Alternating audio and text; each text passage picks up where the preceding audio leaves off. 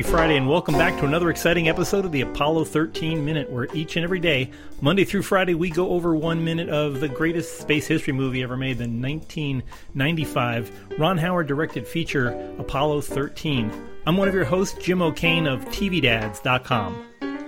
And I'm the other host. My name is Chris Henry. I'm with the EAA Aviation Museum in Oshkosh, Wisconsin the favorite shows I have so far are the ones where we have guests, and we're very honored and lucky to have a guest with us today. Uh, we have one of uh, uh, the brave uh, souls of, of Mission Control and NASA. We have Bill Reeves here with us. Uh, uh, Bill, thank you again so much for coming on. We really appreciate it. it's no problem. Thank you. you you've played many key roles working working down on the on the front lines of of Mission Control.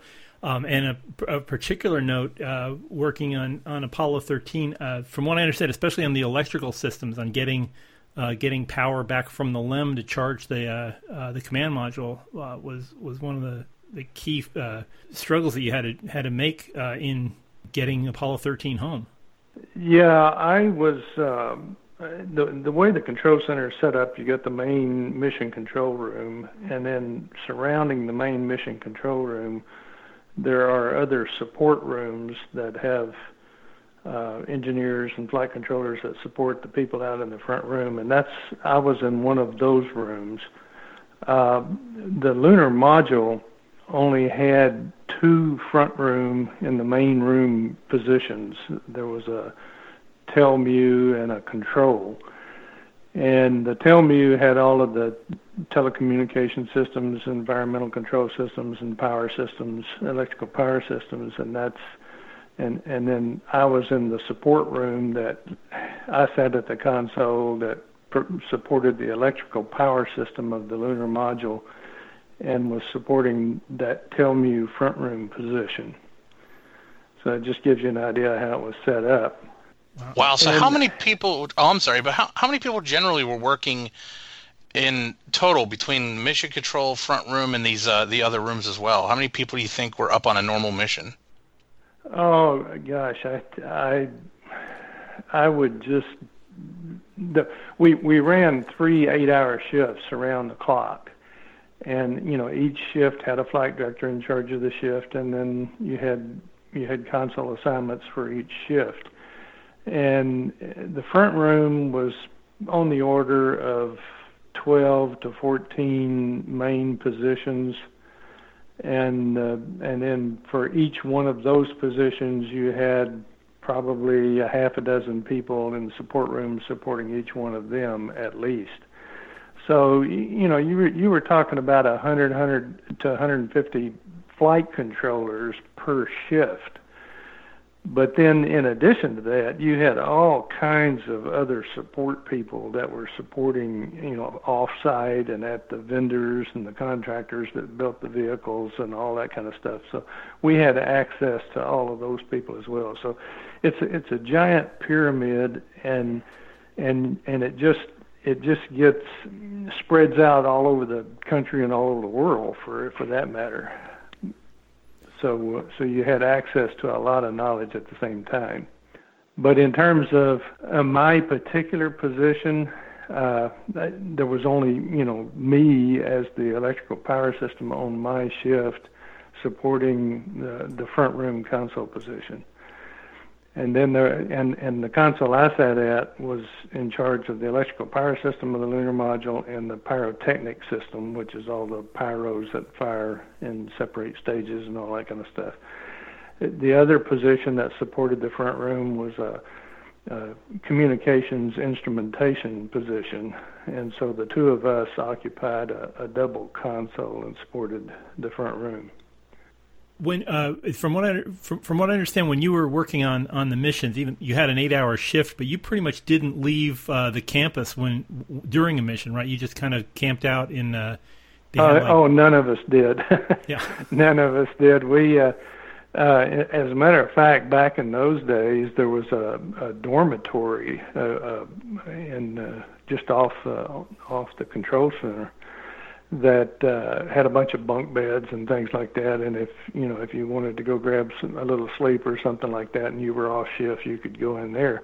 And and and that's what I. And then there was a cafeteria right next door, and so hardly anybody. You know, once we launched on the Apollo missions, hardly anybody left the you know left the building. We especially when you got down to the point of landing on the moon and and the time spent on the moon, I I doubt hardly anybody ever left up there. Uh, even though you may not have been on shift, you you were still standing around watching and listening to what was happening.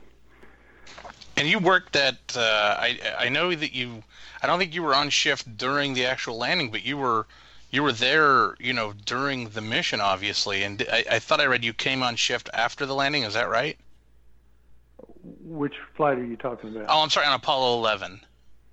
Oh, on Apollo 11, yes, I was I was on uh, one of the shifts, but I wasn't on the landing shift. Um, another fellow was on the landing shift, but uh, but then you know we we took over after we landed and and supported the vehicle while it was on, sitting on the moon. Wow, and that had to be pretty. Uh, that had to be pretty special. I mean, you had to go to work knowing that you were doing something uh, that was really a piece of history for all time. Well, yeah, that was that was um, that was the thing that grabbed everybody, uh, and and we were all very young in those days. Uh, you know, I I had I grew up in Arkansas and and went to college, got an electrical engineering degree, and I went to work for NASA in 1967 right out of college.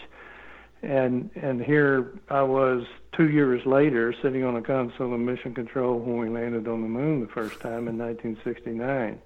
And, you know, and I'm and I'm 25 years old and and the average age of, of the entire agency at that time at the Apollo 11 landing was only 28 years old. Wow. Uh, you know, so it was a bunch of uh, very young people.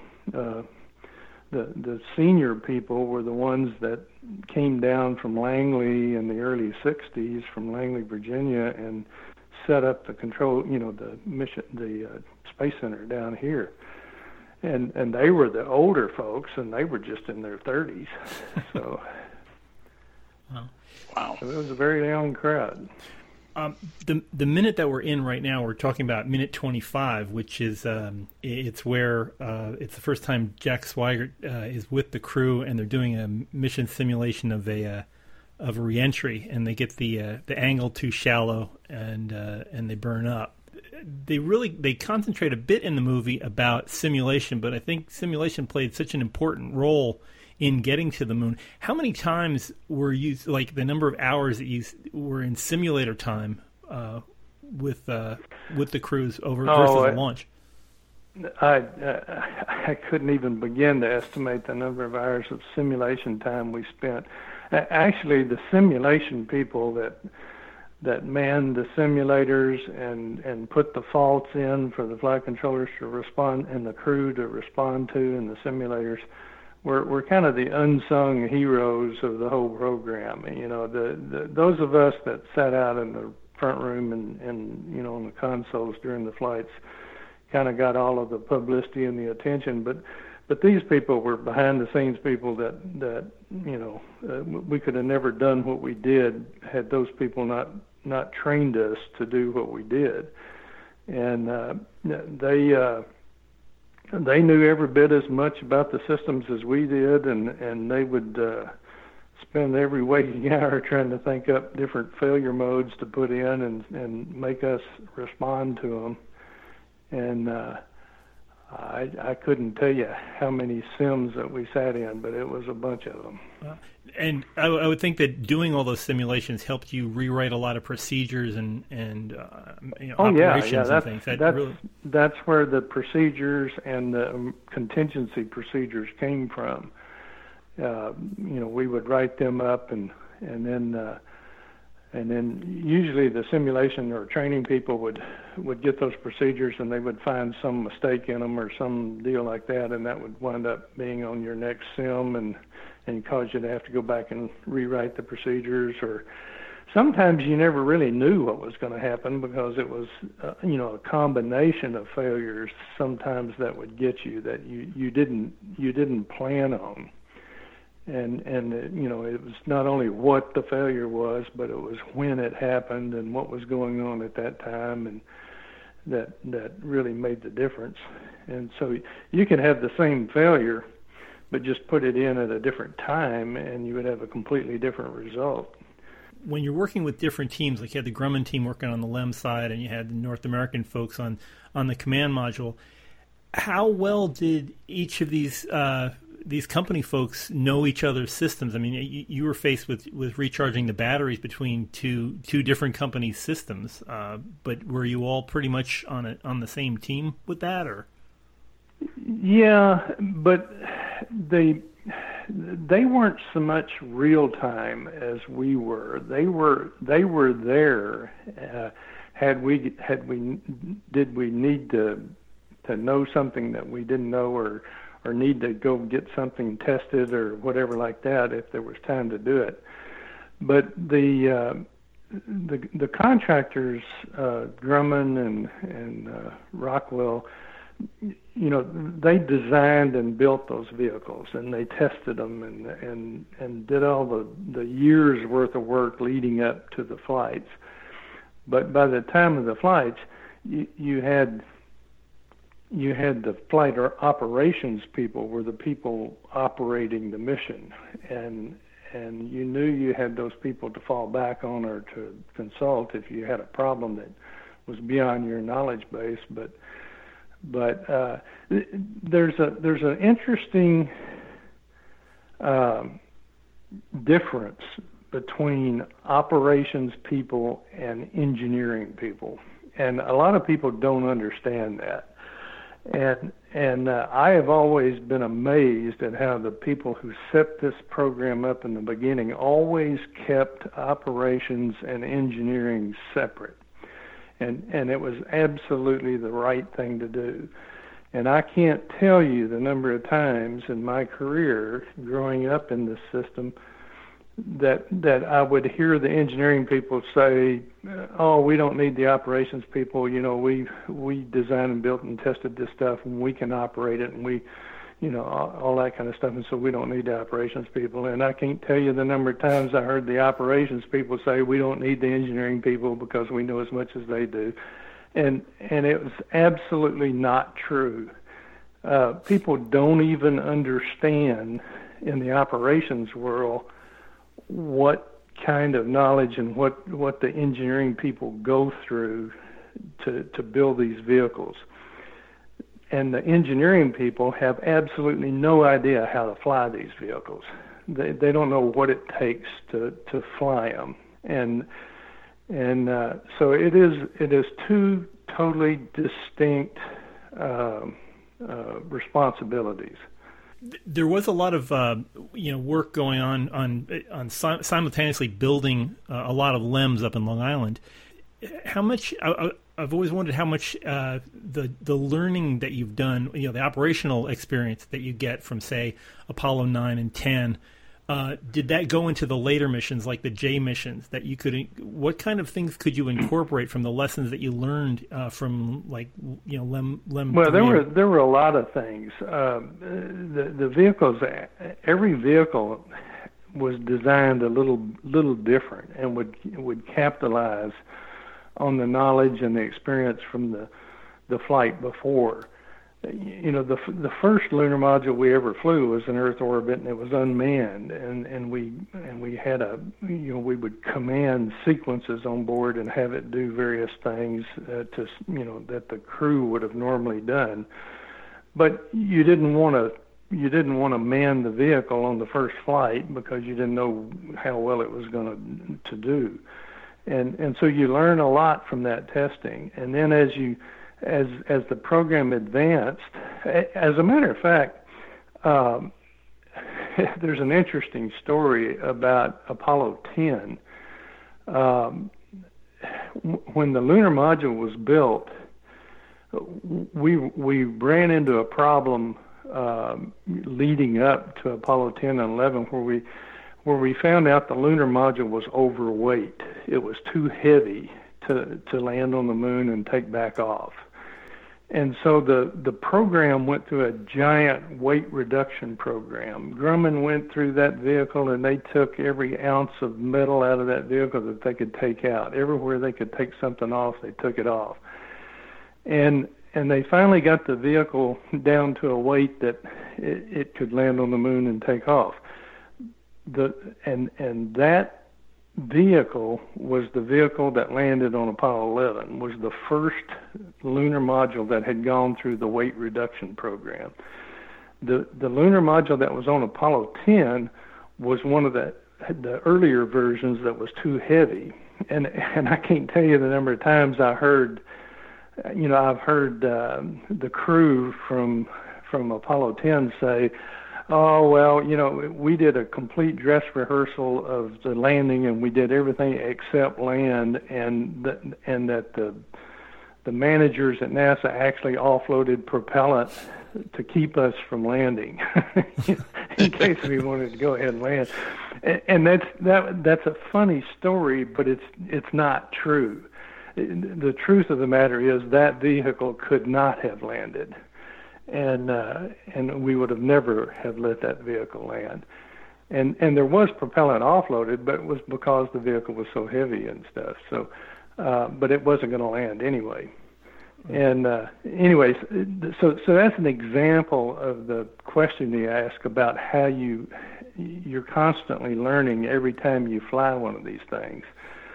And you know the the the space shuttle flew 130 some odd missions and and I can tell you right up until the last mission, every time we flew that vehicle, we learned something new about it, and and that's just the the nature of the beast.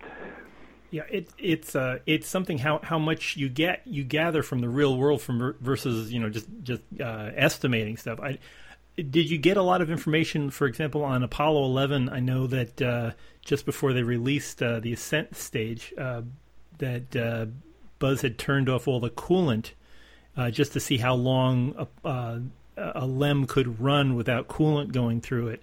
Um, I think that you found out that it could run longer than was expected. Did did that affect? I I'm I'm not following you. I don't know what you're uh, talking uh, about. I don't remember what, any such experiment. From, so. what I, what I what I heard was that uh, the the lunar module descent stage uh, just before they re, you know, after they, they cleared out of it and re, and released it before returning to uh, to Earth, uh, every they basically turned on every every switch, every light, every you know let the computer run just to see how long uh, the computer could function without um, without coolant going through it. You know, there. Uh, let, well, let both. I, I don't. I don't remember any such thing. Oh, okay. To tell you the truth. Um, uh, you know, the, the when the crew lifted off of the moon and the and the vehicle separated, the descent stage stayed on the surface of the moon, and the ascent stage flew flew the crew, the two-person crew, back up to dock with the command module. And then once the crew transferred into the command module, we we jettisoned the ascent stage of the lunar module with you know empty with no crew in it, and we and we could command it from from Earth, and we com- we actually deorbited the the ascent stage and impacted it into the moon.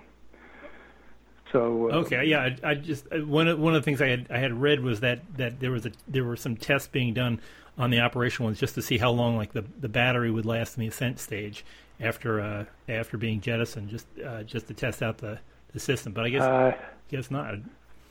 No, I, I, I, it, it may be my memory. I just don't remember any such. I, I just don't remember that. Sure. Um, I, I would, I would think that even you know, even the uh, you know the emergency situation of Apollo 13, you did glean some important data on how how rugged the LEM was and what you could use it for in the future. That you know, uh, the uh, the sturdiness, the reliability of some of the systems. Uh, that may have may have applied in, in later missions when especially I would think you know like on J missions and stuff where you were you were spending a longer time on the moon uh, knowing knowing the limits of what uh, what the equipment could do. Yeah, we uh, uh, you know of course Apollo 13 we were we were winging it from the get go. We we we had suddenly been thrust into a situation that nobody had ever really you know planned on, and uh, I I know I, I was on the shift that was just coming on when when the accident happened on Apollo 13, and, and you know we were in transit to the moon. The way you you do the shift handovers, there's a one-hour shift handover where you have two teams there. The outgoing team is de- is debriefing and and, and the the oncoming shift so that they know what has happened and and what to be ready for.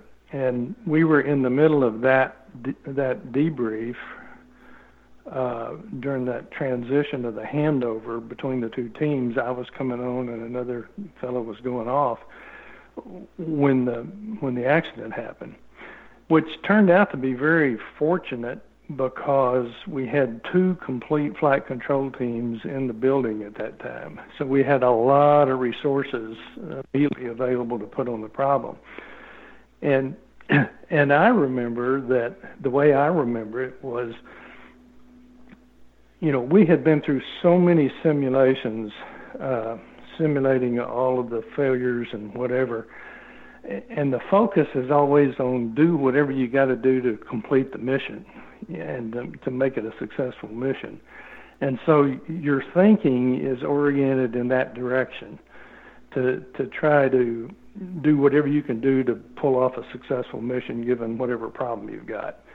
And and I know when we when we first had the problem that was the mentality in the room was oh how can we save this mission how how but it was amazing how fast we went from that kind of thinking to, hey, this isn't about pulling off this mission. This, the mission is gone. This this is all about how to save this crew and get this crew back. And uh, and and it became obvious pretty quickly, like in a matter of minutes, that uh, that we were in a really bad situation. And and I remember when I was sitting at the console, and on my right is a strip chart recorder that separated me from the gentleman who was in charge of the power system of the command module. And and and I remember that fellow. His name was Dick Brown. He was a North American Rockwell guy.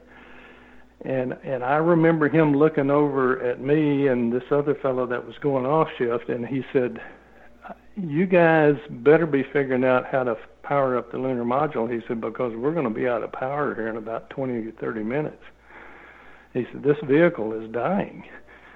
And uh, so we were we were busy trying to figure out how to power up the lunar module. And and uh, see, there was, a, and I don't know how much time you got here. Oh, go right ahead. You want to get there, the the way the the vehicle was designed on the way to the moon when when there wasn't anybody in the lunar module everybody was in the command module there were two umbilicals that went through the tunnel between the two vehicles and and some heater power was provided from the command module to the lunar module just to keep some equipment warm and that was the only power that was on in the lunar module because you didn't want the batteries on because you didn't want to take any energy out of the batteries because you were going to need all of that for the for the moon. And so you were running off a command module power. And then whenever the crew got ready to go into the lunar module and power it up, there was a switch in the command module called the CSM LEM power switch. And and they would throw that switch to the LEM position and it would automatically put the descent batteries, it would turn them on and put them on the on the main power buses and power the vehicle up, just just with that single switch action. Well, when the accident happened, the very first power bus that they lost in the command module due to the explosion killed all the power to that switch. Oh, wow. So there was no way to turn the lunar module batteries on and get them on the buses and bring the vehicle up. And then it, it gets more complicated because the way the vehicle was designed, to to turn descent battery batteries on and off of the bus in the lunar module, you had to already have power on the bus because that's that was where the power came from to operate the relays that that turned the batteries on. The ascent batteries were were designed differently. They that that system was different, and the switches to turn the ascent batteries on were hot wired uh, and powered straight from the batteries. So you got power. You already had power on the switches, so you could bring an ascent battery online. But there was another problem. The other problem was that these batteries were silver zinc batteries with the potassium hydroxide electrolyte and and when they were fully charged they were hot. They were like 38 volts or 39 volts which would over voltage if you put them on a bus and put them on the and turn equipment on it would over voltage the equipment.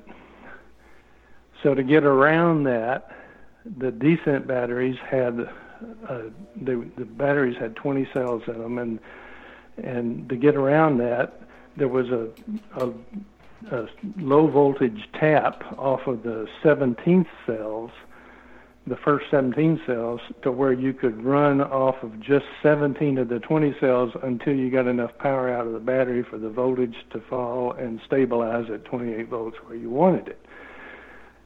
If you when I go back to the story about turning the ascent batteries on right. with the hot switches, if you put them on the bus and then brought the equipment on, you would have over voltaged the equipment.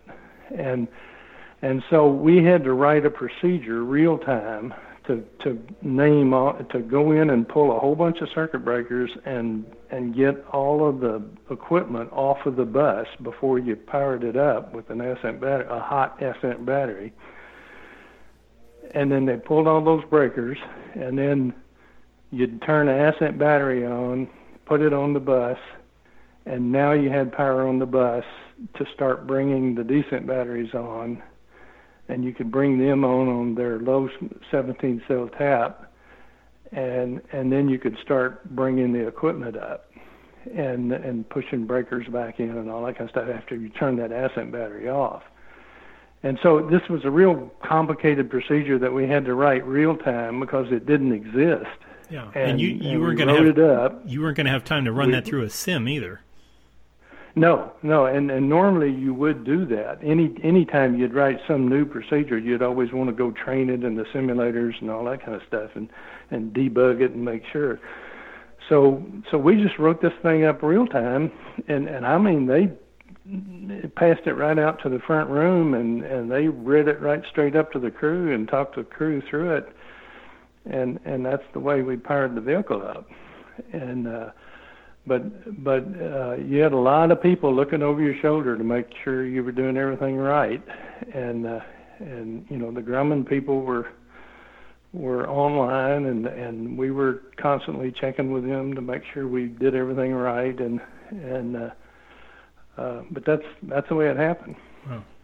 Now, after uh, after Apollo Apollo 13, what changes to Apollo 14 were made from the lessons learned on 13? What did you, what, was there anything changed about the LEM on uh, on Apollo 14? Not not really. We uh, the the LEM behaved so beautifully that that um, uh, there really you couldn't have asked for a much better vehicle.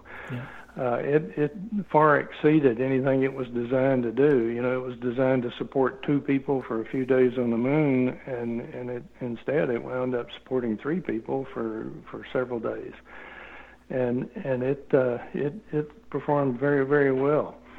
And uh, so there really weren't a lot of changes to make. About the only big change that we made uh, to the lunar module that I can remember for the later LEMs was uh, we extended the, the descent engine bell. They added 10 inches to the bottom of the bell to get to to increase the amount of hover time you could get on the moon.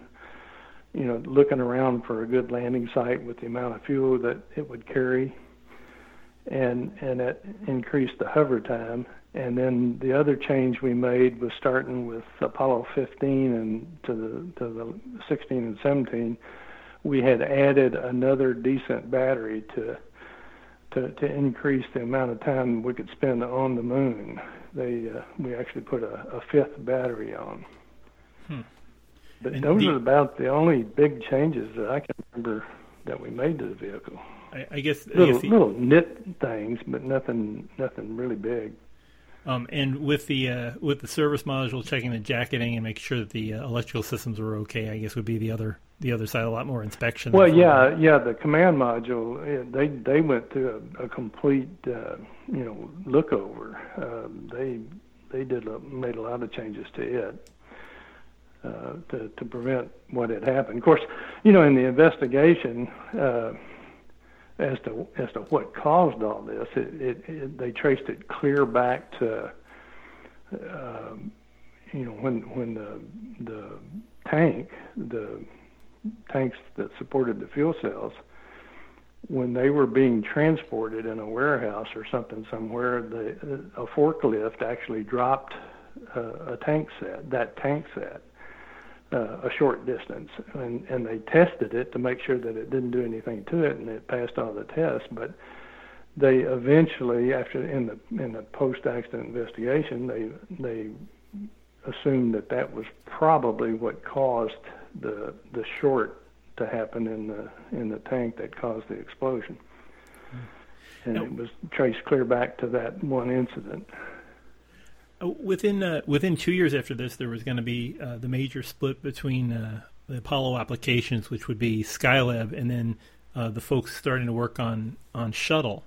Um, wh- uh-huh. Where were you uh, kind of riding the line with both of those? Did you work on Skylab as well as shuttle, or where, how, how, did your career go? No, I I I, I was a flight controller, like like I said, in the support room for the power system for the entire Apollo program all the way to the end.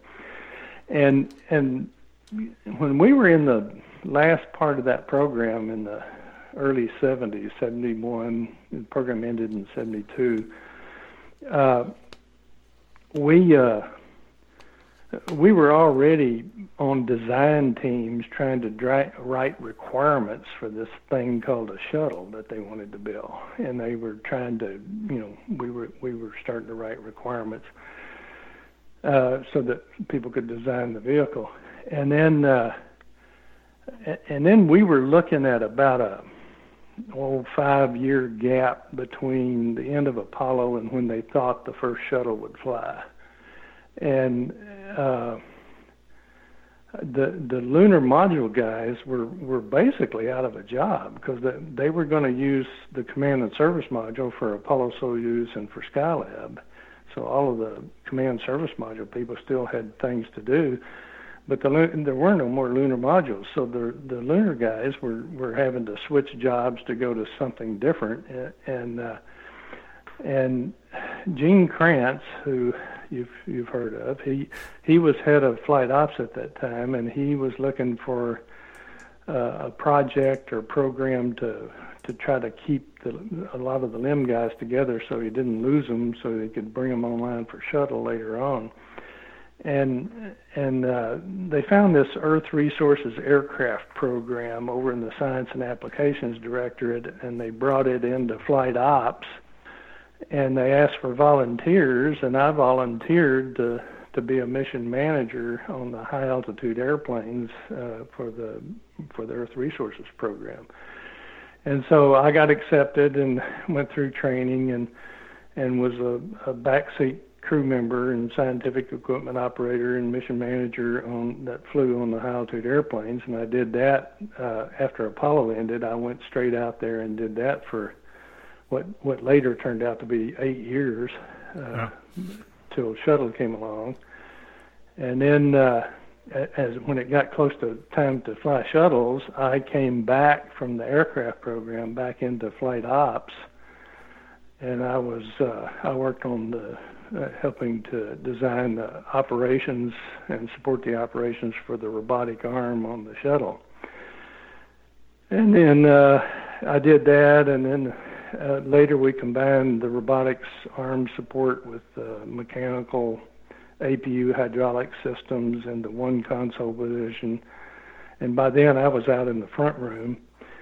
And then in 1983, I was selected as a flight director uh, for shuttle, and I did that for 15 years. Uh, um, you know, was flight director for quite a few shuttle flights, about 24 shuttle flights.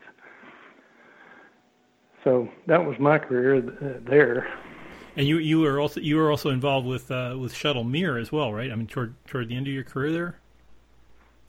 Yeah, I uh, I was the first uh, American flight director to when when we were going to fly the shuttle to the Russian space station Mir. Uh, I was in the flight director office, and and they assigned me to to be the first flight director to go over to Moscow and set up operations in their control center uh, to support flying the shuttle to the to the Mir. So I took the first team of flight controllers over to Moscow, and and we set up our operations over there in in their control center, and and worked out procedures with them and and uh, and then w- and whenever we did fly the shuttle to the Mir, I was in Moscow in their control center supporting from over there. And and as you know, we wound up having a, a team of consultants from Russia were in our control center, and then we were the consultants in their control center. So you had you know you had people could sit down over a table and eyeball to eyeball and and talk problems and and that worked out extremely well. That was absolutely the right thing to do. Well, and I guess I had to ask. Uh, uh, we ought to ask a question about the movie, I guess, since we're talking oh, about okay. the movie yeah. as well. This is amazing, though. We, we and we can't thank you enough for this detail because you can't get it anywhere else. I mean, this is great firsthand information about this. Um, the you know, what did you think? Hey, what did you think of the movie? And uh, you know, did uh, did they come and talk to you guys about it at all when they went to make it? Oh yeah, yeah. Like I like I said earlier, they the the a lot of their their people came here and and uh, interviewed a lot of us that were there uh, when they were writing the script for the movie, and uh, and so they talked to a whole bunch of us, uh, uh, you know, trying to you know get an idea of what went on, and then and then when I saw the movie um, I was blown away by how accurate the movie was. You know how how that group of people managed to capture everything, you know, pretty well. Uh, there, there was a little, you know, just a, a tiny bit of Hollywood license uh, taken in the movie on a couple of things, but they were just, you know, really kind of insignificant stuff that that nobody would catch except somebody like us that you know that that knew what really happened and uh, but it was it was pretty accurate and uh, um, uh, like I say I I can't I can't really say anything about it that that wasn't all that accurate. When, uh, I, when... I do remember one I do remember one thing uh, on on the way back from the moon uh, I remember in the movie, the, the ground called the vehicle and told the crew that they had determined that it wasn't going to hit the corridor accurately to, for reentry, and so they were going to have to do a mid-course correction. And and uh, the crew said in the movie, "Well, how are you going to do that?" And the and the ground said, "Well, we don't know yet, but we're working on it." And then you know, whoever played Lovell in the movie said, "Well, I'll show you how you're going to do it. You're going to do this, this, this, this." Well, n- number one, the ground would never call the crew and say, "We're, we're going to do something, but we don't know how to do it yet, and we're working on it." You would never do that.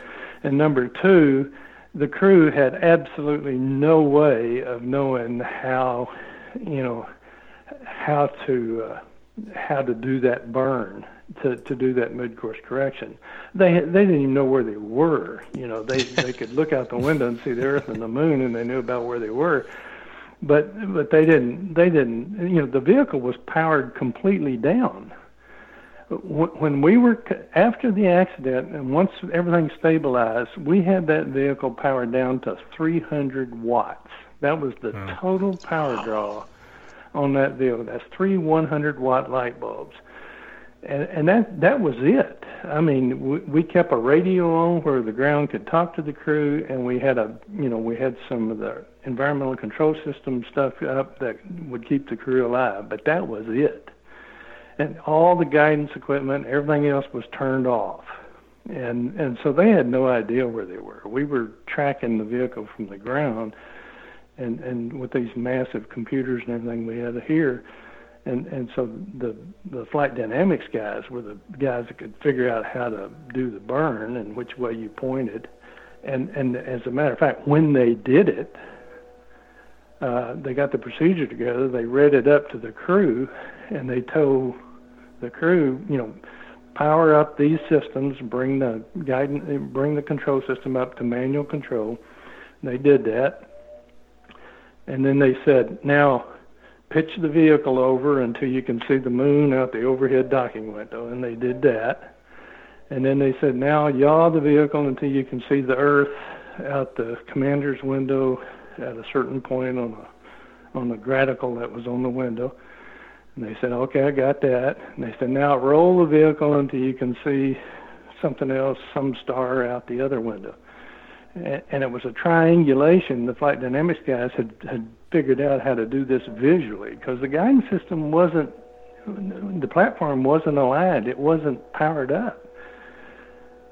And so they got this visual triangulation on these three objects. And they said, Now, do you have that picture? And the crew said, Yes. And they said, Now, fire the engine, the descent engine, for 10 seconds. And they and they, they they did. They just hit the button and they counted to ten and they turned it off. And they said, now turn everything else, turn everything back off, and and you're done. And that was it. Yeah. And that's the way they did it real time. Wow, that's incredible. Yeah, I mean it's it's been 45 years and it's still just you know he had sweaty hands thinking about that kind of stuff. Yeah. Um, but it's it's amazing. Well, Bill. Oh thank, yeah. Yeah, uh, I. This is going to be real. I have I have a very very in the weeds technical question that isn't about uh, Apollo 13, but back with uh, with Shuttle Mir when they were doing the uh, uh, the docking with the Spektr module. Um, the the way I understood shuttle operations for rendezvous with like like satellite captures and stuff, they did it on the on the velocity vector, the v bar. Um, was it difficult doing an R bar approach with uh, with shuttle to Mir? No, no, it really wasn't. In fact, it, it's a better way to do it um, b- because the you're coming into the target vehicle from underneath, and and uh, you know it's it's in an orbit and you're in an orbit, but you're you stop the vehicle, the shuttle, uh, when it's approaching the Mir. You stop it on the radius vector from the center of the Earth to the to the vehicle on orbit, the target vehicle, yeah. and and and then in order to to close the distance so that you can dock with it, you're firing jets to to send the vehicle outbound from on the radius vector from the center of the Earth. Yeah. You're, you're you're you're moving. You're having to force the vehicle up to go toward the target vehicle, and and if anything happened, like a thruster didn't work or whatever, or you got in some kind of a problem, all you had to do was nothing, do nothing, because orbital mechanics as you went around the Earth would cause you to separate from the target vehicle and go back down toward the Earth. And so it was a much safer way to do it. You had a lot more control. You were you were actually having to close the gap, you know, on. Purpose, yeah. But if you but if you couldn't, the orbital mechanics would separate you. Yeah. Uh, it must have been it must have been nervous times. I, I would imagine that first that first time connecting with with Mir on an un. I mean, no, nothing had ever used that particular uh, connector on the module. I mean, they they had built it for Buran, but never never had gotten around to testing it. So that was a, yeah. an amazing. Well, first. but it was the same. Uh, it it was the same. Uh, they called it a androgynous docking mechanism. It was the same mechanism that that the Russians had used between modules before. So so they had experience with it, and they, and they, and they knew they knew what it was, and and we did lots of testing on it before it ever flew. So, uh, and, and they had to make some minor uh, modifications to it to accommodate the, you know, the mass of the shuttle versus, you know, what what they had designed it originally for. And uh, but it, it it it's always worked extremely well. It it was a fantastic design, and it's it's always worked. I always marveled at the at the Russian designs. It's it's a it's a little different approach uh, to things than we do. Uh, Russian design always seemed to be brute force. You know, they they did things just whatever they had to do, and and we, you know, we always in in fact, you know, if you look at some of the designs of some of their vehicles, they put a lot of their technology into performance, and and so their theory is, you know, you can make a house fly if you put enough power behind it. Yeah. And and so they they they build these big engines with a lot of performance, and then they don't and then they don't have to worry that much about weight, and and they design everything beefy and heavy. We, on the other hand, will design every we design everything as light as we can design it, you know, and and and and you you don't have a lot of structural margin in a lot of stuff that we do because we get the weight down to where we can do what we got to do, and uh, it, it's just a different approach to things. Uh, I have a I have a friend who's uh, an astronaut, uh, Wendy Lawrence, who was up on uh, on Mir, uh, or she visited. She couldn't stay there because she was too small to fit in the Orlan spacesuits. But she said that one of the remarkable things is how much wood the uh, the Russians use in their construction. They'll, they'll have wooden knobs. She says it feels very homey when you're on when you're on board.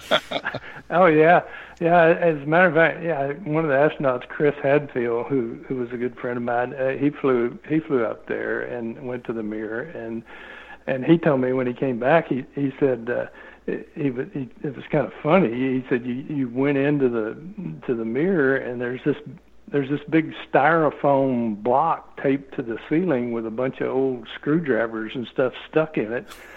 You know, old screwdrivers with wooden handles with tape on them and everything, just like you'd have in your garage. you know, and that was their toolbox. and uh, so it it uh, it was kind of funny. They got them to orbit. You know, so, we, you yeah, it it works. I mean, yeah. it it works. Wow. Wow. So. Well, well, Bill, th- thanks so much for being on our show. I hope we can have you back on a future episode. Um, I got, I've got a lot more questions, but we, we we've only got about an hour show, so it's okay. Um, well, but but yeah, if, if, you, you, get us old people talking about all this stuff, and and we'll talk forever. Oh, so, oh, it's uh, it, it'd be my, this was my awesome. pleasure. it's well, it's much appreciated. Wow. Well, uh, for uh, for folks listening in who want to hear more episodes of this, uh, you can always check us out online. We're available at uh, apollo13minute.com. You can find us on uh, on Twitter at Apollo 13 Minute, and on Facebook at the Apollo 13 Minute Mission Control. Uh, check us out on iTunes or Google Play. You can uh, download our podcast uh, hot and fresh every day, Monday through Friday. We'll be back with um, more adventures next week, uh, so join us back here on the Apollo 13 Minute.